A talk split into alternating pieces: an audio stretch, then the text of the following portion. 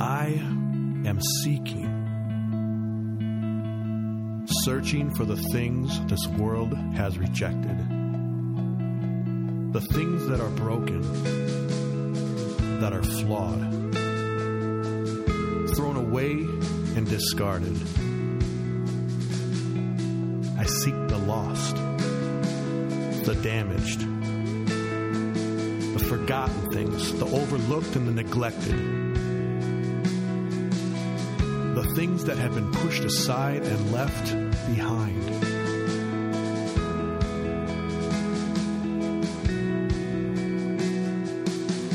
Why? Why do I do this? Why chase after that which is despised by so many?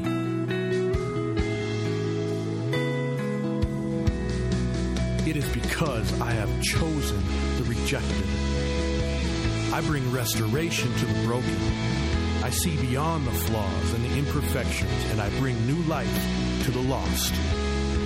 This world has called them useless and garbage, hopeless and unwanted. They have been scarred, abused, ignored, and unloved, but I, I have reclaimed them, and they belong to me now. They are my masterpiece, and I have a plan and a future for every single one. For I am crafting these dissonant and discarded pieces into something beautiful.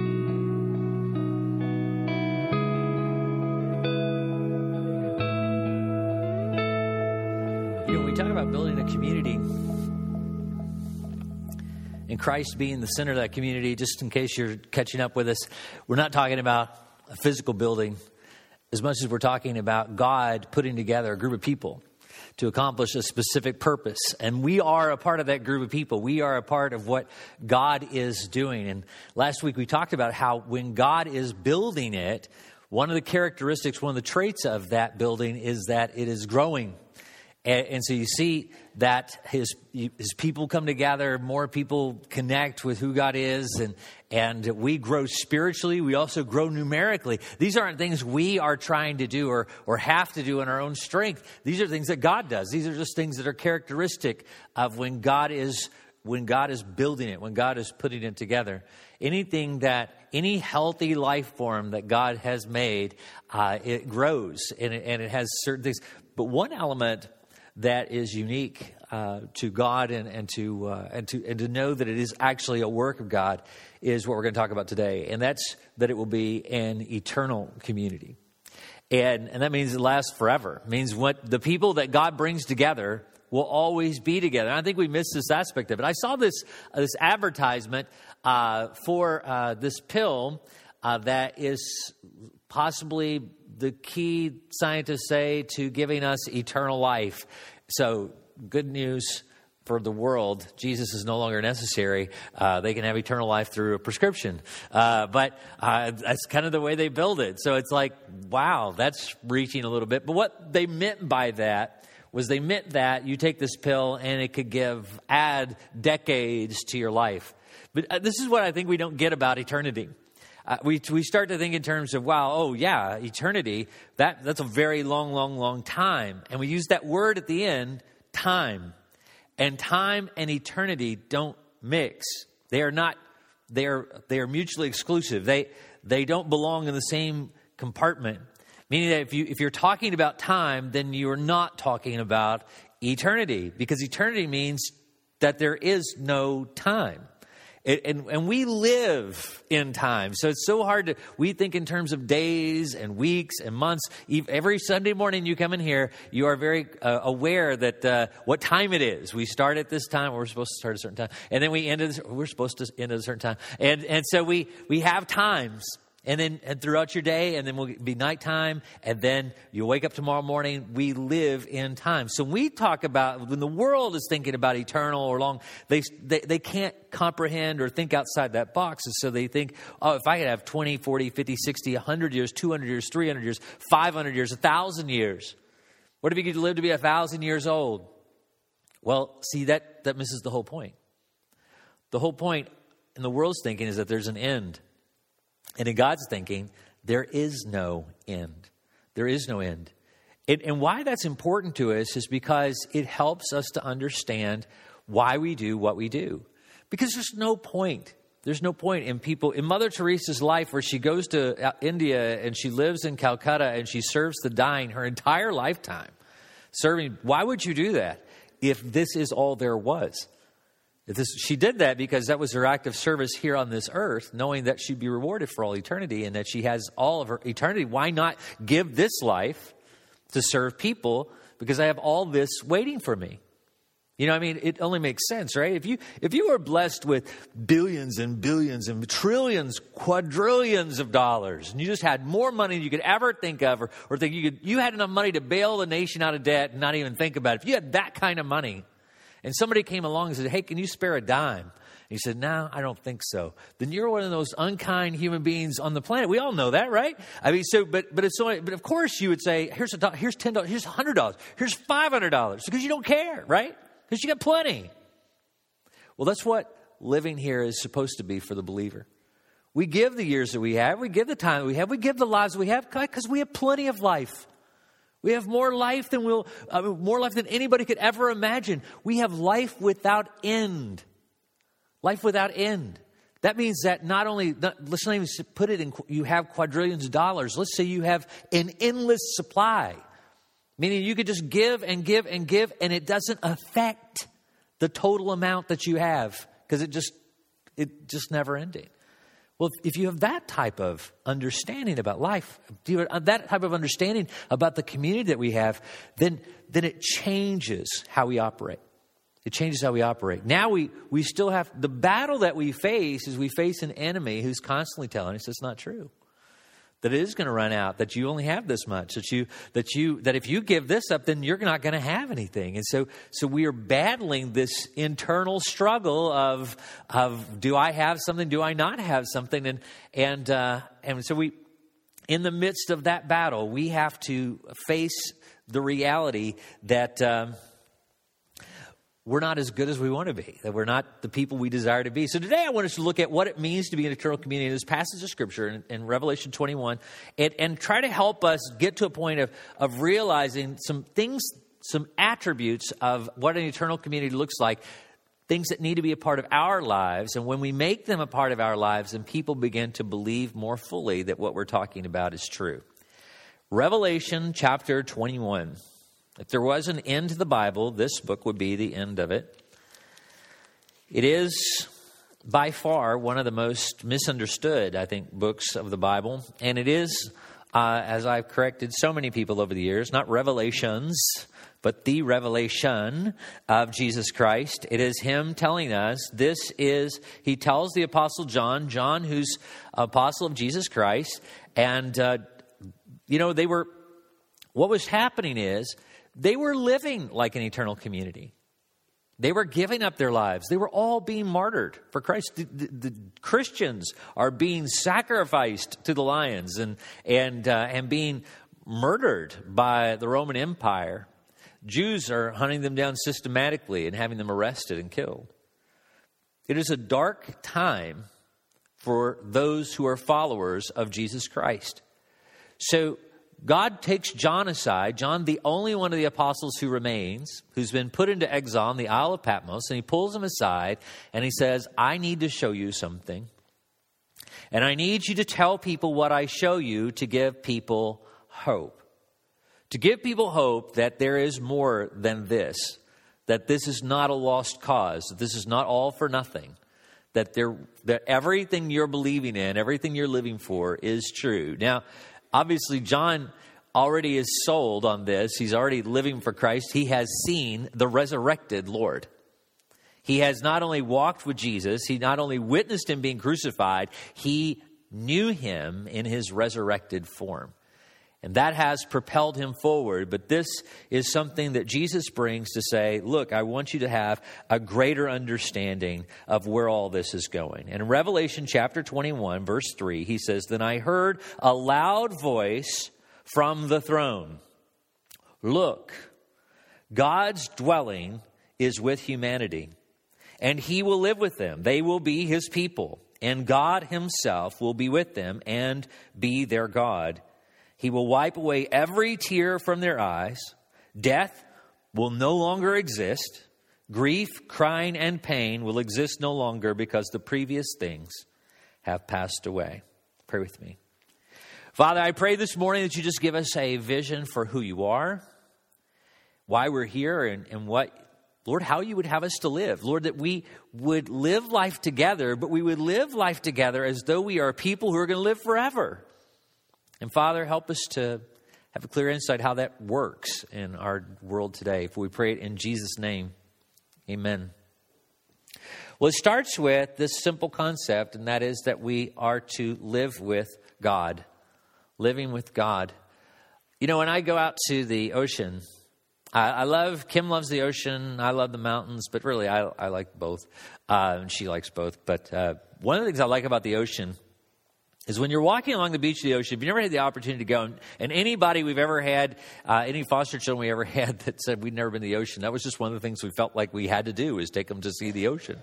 Um, and so if you've never been, make a point. We don't live that far away from the ocean in relative terms. You can make that trip. I'm confident of that. But the reason why the ocean is such a, a cool place is it's, I, I now, I, and I don't want to make you think I'm encouraging you to worship the ocean or to think of God in some type of created form. But when we see the vastness of His creation, we see something that has power that we don't understand, it gives us a little bit of understanding that God is far beyond us. If the things He can make are far beyond us, obviously He, the one who made them, is way, way, way far beyond us. And one of the things it reminds me of is you see the currents coming in over and over again is we don't make that happen. We don't have to make the currents. They just they just happen over and over again. You know, it, and if you ever get a chance to sleep in a place close to the ocean, you have your window open, you'll notice this. It never shuts off. It goes all night long. It doesn't freeze over in the wintertime. It doesn't, uh, it doesn't do anything uh, different. It just, and it does the same thing. What's really cool about it is that you can get a little sheet of paper and it tells you this is when the tides come in and this is when the tides go out. And they do it exactly then, every single time. Because God made it that way. God ordained it that way. And it's, and it's such a, a, a, nice place, if you can find a secluded place, is a nice place to talk with God. And I always think about that. I always think about how it would be to simply exist with the presence of God. And it takes me to the Garden of Eden, and we don't have too many Garden of Eden places on the planet. there, in fact, we have none. Uh, but, but the Garden of Eden was a place where men, a man and a woman simply lived life with God. That's all they did. They just existed with God. We were all meant to. But because of their mistake, uh, and passing it on from generation to generation. And because of our mistakes, we all lose out on this thing of just living life with just God. And it doesn't mean that we wouldn't have cars. It doesn't mean that we wouldn't fly in airplanes. It doesn't mean any of those things. We don't know what life would look like if it was untainted by sin. But we do know this we don't have it now. We do not live in the Garden of Eden now, but it is what God desires for us. And part of understanding that we are an eternal community is understanding we don't walk unhindered with God now, but we will walk unhindered with Him for all eternity. For all eternity. And what we're doing right now, what we're trying to do right now is learn how to uh, live with Him. You know, the, the Bible tells us that there's going to be this marriage supper of the Lamb, meaning there's going to be a wedding that we are we are the bride of Christ, we are betrothed to Him, and it gives us this language to give us kind of this understanding uh, that when there was an engagement, remember Mary engaged to Joseph and how they were betrothed and how when he found out she was pregnant, he was going to put her away quietly, divorce her basically, because engagements meant were solid. Meaning you didn't just back out of an engagement. It was, it was you were just a pre-marriage. And and that's kind of where the church is right now in our relationship with Christ. We're in that kind of pre marriage phase. And, and, one of the cool things about that is this we are getting to know him. We are getting, now he knows us, he has the advantage, but we are getting to know the groom, the bridegroom who is Christ. and what it will be like to live with him. That's, that's why we study his word. You know, I, I wish we would think of it like that, and, and we can. We, when we go to Sunday school or Bible study, when you come to here to worship and to sing to Him and to, to hear His Word, that you're not listening to try to figure out, okay, how do I, what do I do this week to be a better person? That you think, no, no, I want to know more about this person, Jesus, who I'm going to live with forever and what makes Him happy because I'm going to want to please Him forever. And, and so we're going to live together. We're going to walk together. We're going to eat together. You know what? What are the things that are pleasing Him? What are the things, you know, because He is my Lord, I want to worship Him. I want to serve Him. I want to be loyal to Him. And so we, we're just learning how, how to live with God, how to live with God. And when we have that perspective, and when people say, Why do you do what we do? is because I, I love God and I'm, I'm trying to discern how to make him most happy. That's why, that's why we don't understand grace so much. We don't understand that the grace of God is what saves us and gives us the opportunity to be with Him forever. It's that we we keep thinking in terms of, oh, I've, I've got to do this, this, this, and this in order to get into heaven. No, heaven is given to us. We have that. The moment we said we love him and we want to follow him, we want to be with him forever, he says, absolutely, it's free. I paid the price. I'm, you could never do what is necessary to get yourself into heaven, so I got you there. Now, you're there. Now you got it. Your tickets are bought. Your reservations are made. You're going to be there. What's it going to be like? How do we prepare for that? How do we get ready for that? How do we let other people know how awesome it is? How do we entice people to be a part of this? How do we understand what it's like to live with God? Well, first of all, we just have to believe that we are going to live with God. This is what he says. He says, I heard with a loud voice from the throne, Look, God's dwelling is with humanity, and he will live with them. I get that. That means that for all eternity, God lives with us. It's like being separated forever. You know, I had a professor, and he was talking about how he had adopted two boys from Russia, and and uh, they went over and they met the children, and the, they saw them in the orphanage, and and uh, and they and they met them. They were just toddlers, of course, and the, and they and they were like in this horrible conditions, and all the squalor. But they had it was a year long process. So even after they saw their children that were going to be their children they, um, they couldn't take him home right then. So they fly back to the United States and they go to their home and they have a beautiful home and they have this room just for these boys and it's all decorated and it's all nice and it's all just perfect.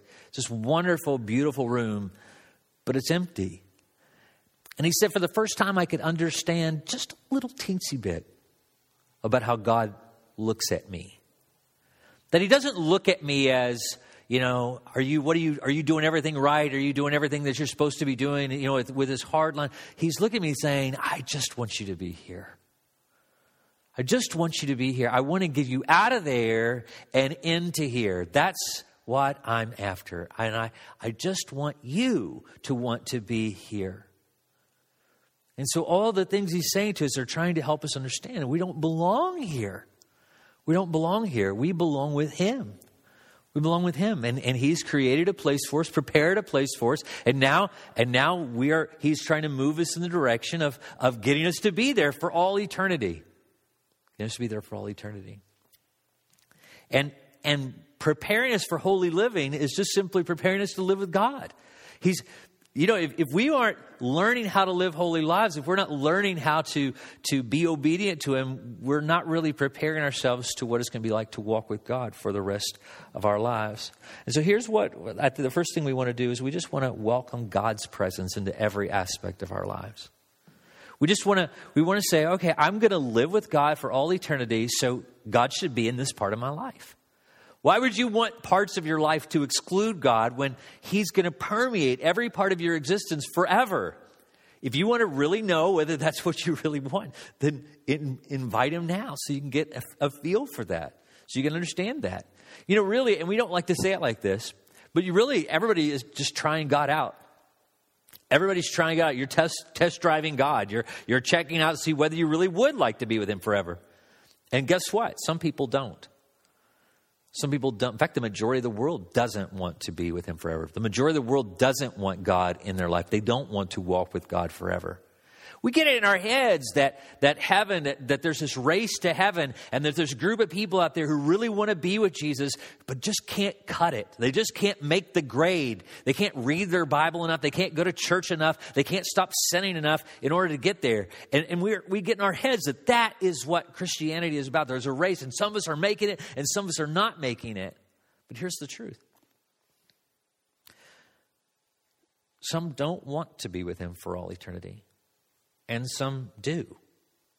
And those who want him, those who seek him, I mean, think about it for a second. Who were the people that found Jesus? They weren't religious people, they were godless people. They were prostitutes and tax collectors. He was considered a friend of sinners. And what was his explanation for that? They know they need a Savior, they know they need to be set free. And so those are the people he hung with, and those are the people he gave hope to. He says, "Look, I love you, and I, and if you want to, if you want to be set free from all this world and live with me forever, I can make that possible. You can live with me." And here's the truth: everyone who wants to live with God can live with God. That's that's the gospel. Everyone who wants to live with God can live with God. And so we have his word and he says, "But let me let me tell you what it will be like to live with God." He is holy, and we will be holy also. So if you don't have a desire to be holy, or to live a holy life, or to worship Him, or to live in a worship setting, then you don't want to be there. And He won't force you to be there, He won't make you do something. One thing he doesn't do, and God never promises, he doesn't promise just to say, I'm going to give you everything you want apart from me. He doesn't do that. Well, he does give you what you are asking for. But it, apart from Him, it's death. There is no life apart from Christ. There is no life apart from God. There is no purpose other than Him. And so that's why, that's why Jesus wept when people would seek their gods in other places, because those gods are simply false and can't sustain life. So, we are going to live with God for all eternity. And next, we want to know that we are living as God's people. We're living as God's people. You know, Jesus told a parable how uh, there was a man who went out and sowed a wheat field, and then enemies came along and sowed tares in the midst of the wheat. And they were like, How do we, we need to get the tares out of the midst of the wheat? And he's like, No, no, leave it alone because you'll wind up destroying the wheat trying to get rid of the tares. Just let it grow. And when it grows to bear fruit, you'll see what the difference is. And we live in a world where we're mixed all together. We don't know who is who until we grow to be who God desires us to be. The evidence that we have asked Jesus into our life, the evidence that we are followers of Jesus, the evidence that I am a committed, want to be in heaven for all eternity, walk with Jesus forever person, is that I bear the fruit of that. Because once I ask God to say, Can I be in your heaven forever? Can I live with you forever? He says, Yes, but I have to change you. I have to make you new. I have to make you a new creation. You have to be born again. You can't live in my heaven the way you are. And we say, Well, then make me new. I want to be born again. And then he changes us. And then the evidence that he changes us is that we bear the fruit of that change. It's not rocket science. It's not, it's not a creed that you recite. It's not, uh, you know, a thousand tests that you take to see how you pass. You know, it's just simply either you have the fruit that God has changed your life or you don't. And if you don't bear the fruit and you say, I want to bear the fruit, then go back to Him and say, Jesus, I, something's wrong with me. I'm not bearing the fruit. And then repent and say, now I want to be changed. Because what He will show is you say you want to change. And I deal with this all the time. People say they want to change all the the time. But they really don't want to change. Because you go and say, okay, you want to change? Okay, this needs to change. And like, whoa, not that. I don't want to change that. I like that. And he's saying, well, that, that won't make it into heaven. You can't be that and still be with me. I have to change that. I have to make that new. And so make, let him make it new. And then you, once he changes that, once he makes you new, then you will bear the fruit of a follower of Jesus Christ. Look what he says. In the last part of verse 3, he says, They will be his people, And God Himself will be with them and be their God. God Himself will be with them and be their God. We don't live eternity alone, we live eternity with God. With God, as followers of God. But here's, here's what we need to be thinking about. We need to think, am I, am I a person who lives with God? Am I a person who follows Christ, follows Jesus. That's our God is revealed to us through the person of Jesus Christ. How I know I'm a follower of God is I follow Jesus as He's revealed to me in the Word. And so here's what you need, you and I need to do. We need to identify ourselves, not as tares, not as people who are not secretly not wanting to follow Jesus, but as followers of Jesus. If you Paul tells us if you, if you are a follower of Jesus Christ, then just act like a follower of Jesus Christ. Just live it out. This is what followers of Jesus do, then do those things. And if you find yourself incapable of doing those things, then go to God and ask Him to empower you through His Holy Spirit. When I was eight years old, I gave my heart to Jesus. When I was 18 years old, I thought I was lost because I was not doing things that followers of Jesus did. And I was like, I, I can't be a Christian. I, I, couldn't be a Christian and do these things and think these things and so forth. And, and so this, I followed my own advice and listened what the word said. And I said, God, if I'm not saved, save me. God, if I'm not following you, I want to follow you. God, if there's something I need to repent of, I repent again. If I didn't repent fully when I was eight years old, I repent now. And what I realized was is that this is a lifestyle thing. This is a God comes into my life, and yes, He did. I did discover later on, back in my early 20s, I went back and realized, oh, I was saved when I was eight because I can see the hand of God at work in my life all along. But when I was 18, I was going away from Him. But it was because I was His that He stopped me from running away from Him and said, whoa, whoa, whoa, whoa, you can't go that direction. You belong to me. And if you are a follower of me, then you need to change your way and move this way. And I did. And that is a lifestyle of constantly going the wrong direction, God pulling me back to Him. Going the wrong direction, God pulling back to Him. But if I look over the course of my life, I can see I may have started way down here. But because of God's grace, with all the ups and downs, I'm still closer to God than when I started. Because He is doing the work, He is making me more like Himself. And so I identify as a follower of Jesus as a follower of Jesus. And so I look at my life, daily look at my life, and say, okay, how do I live like you today? How do I walk as you want me to? How do I, as a follower of Jesus, how is, am I supposed to live my life today? And then finally, part of being in this eternal community is we live the good life. I, I love this book. This is Living the Good Life, Your Guide to Health and Success. Over 200,000 in print, David Patchell Evans. He was a, uh, a guy who um, actually got injured and then uh, he had rheumatoid arthritis, and they told him to stop exercising, but he exercised anyway because he found relief from it. And then we go to him, the next book he came out with, same book, now over 925,000 in print. And he keeps, people keep buying the book. And next one is, see, he's getting a little bit older there, but over 1,150,000 in print. And then finally, you got this one, uh, he's getting up there. Uh, over 2 million in print. So people are buying this book even though he continues to age. Uh, because we want to live the good life.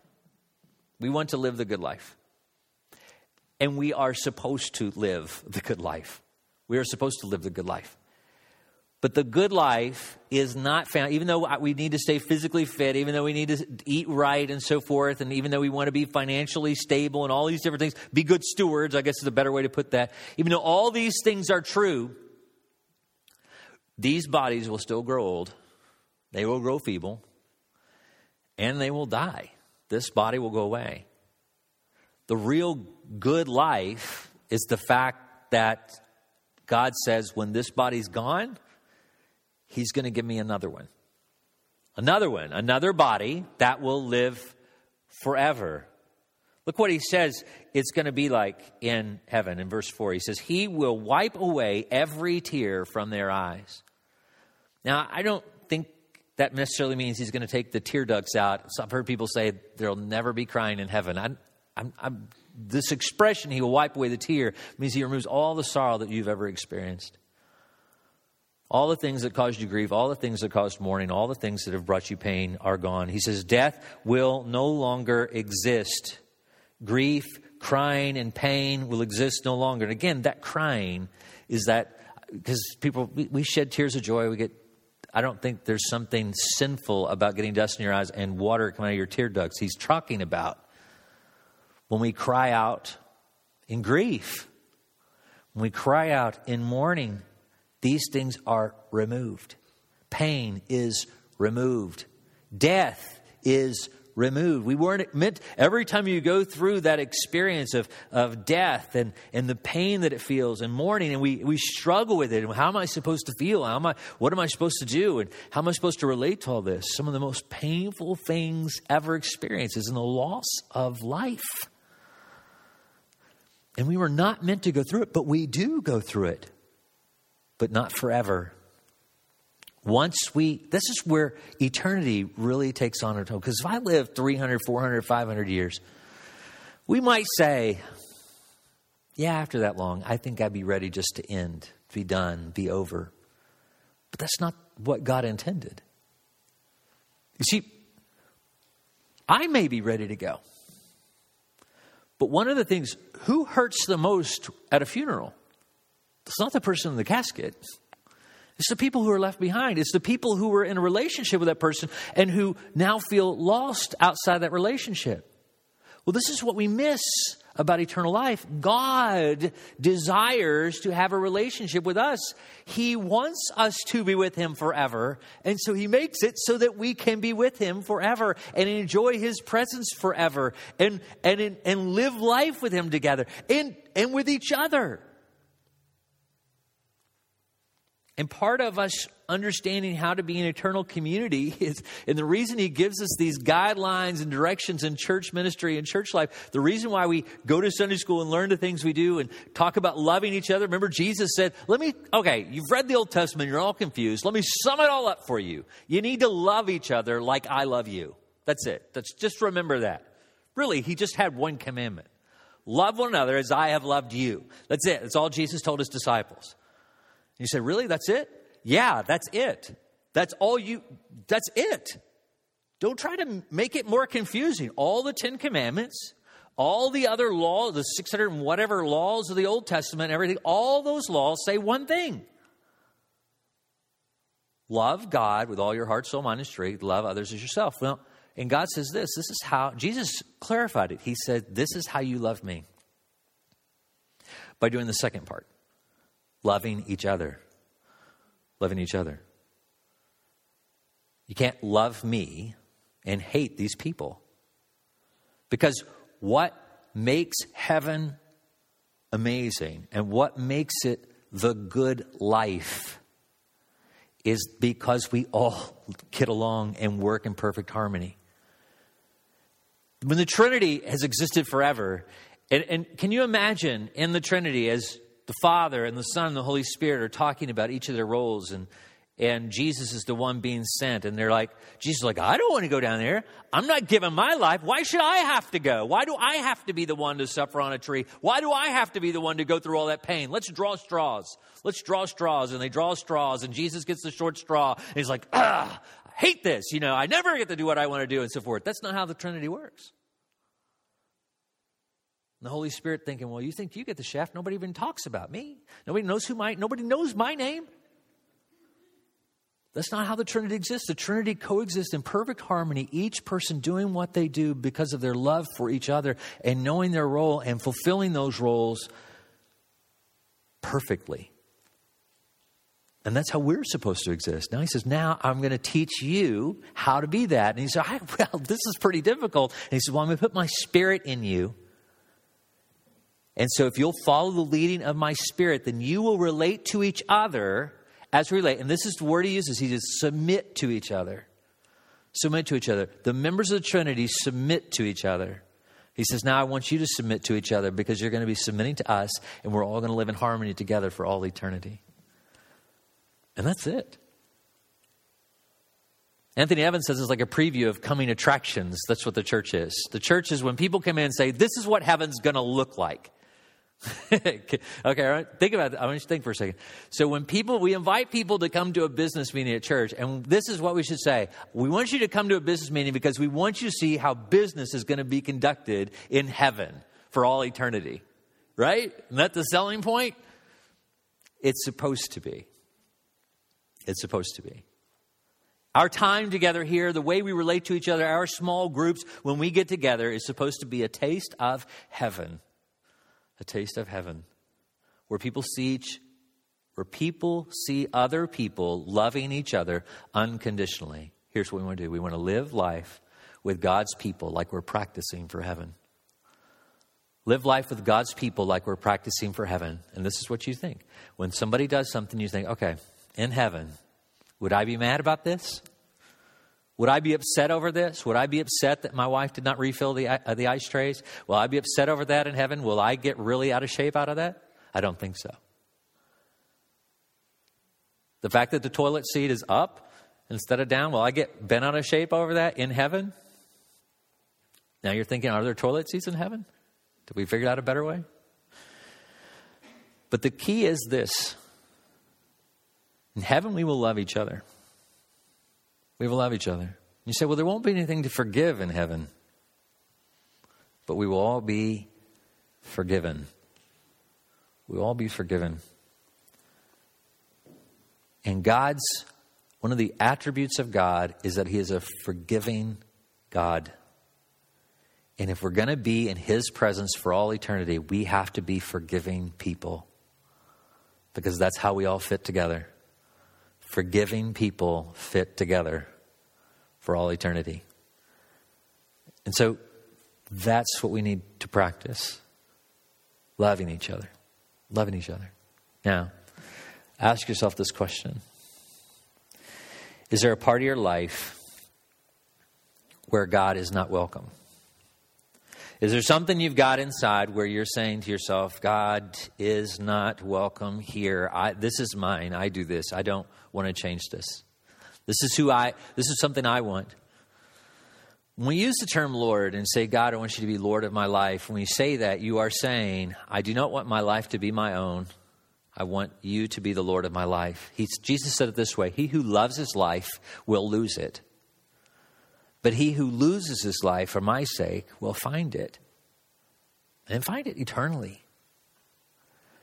And so, this is what this moment is about. It's about saying, Have I gotten to one of those places where I'm, I'm not going forward with God because He wants this from me and I'm not willing to give it?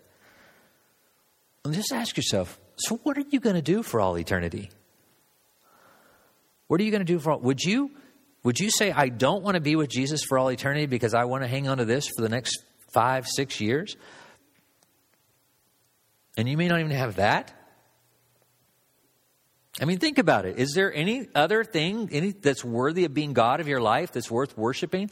Is there any other thing in your life that can give you eternal life? Is there anything in your life that can resurrect you? Is there anything in your life that loves you unconditionally?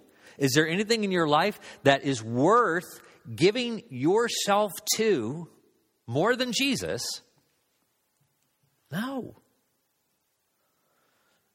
So, are you a follower of Jesus or are you not? And the proof is in the fruit. Proof is in the fact that He's changed you and He's made you new, and you want Him to make you new. You want to be this new person. You want to be prepared and fashioned for heaven. You want to be changed. You want to be renewed. You want your mind to be changed to where you think the things of God, and these are the things you desire. You either want it or you don't want it. But be realistic. If you don't want it, He won't make you do it. And if you do want it, there's nothing in this world that can keep you from it. Pray with me. Father in heaven, God, we thank you so much for how great and amazing and awesome you are. And Lord, thank you that you do promise us this that there is nothing, no power in this world, no principality, no force of darkness. There's nothing in heaven or beneath the earth, Lord, that can keep us from your love if that's what we want. But Lord, help us to search our hearts this morning and ask ourselves is this what we want? Do we want the love of God to transform us, to make us new, to change us into loving, forgiving people? Do we want to have the fruit of the Spirit to be manifested in our life? Do we want to be servants of the Most High God for all eternity? Lord, this isn't about just following a set of rules and routines and working our way into heaven. Lord, that can't be done. We have to be changed. We have to realize we, we need a Savior. We need a Lord who can take over our lives and make us who we need to be and fashion us into a, a people who think eternally and not temporally. So, Lord, today, may your Holy Spirit cut through and shine a light into our hearts and show us who we really are. And may we willingly offer ourselves to you, for we pray it in Jesus' name. Amen.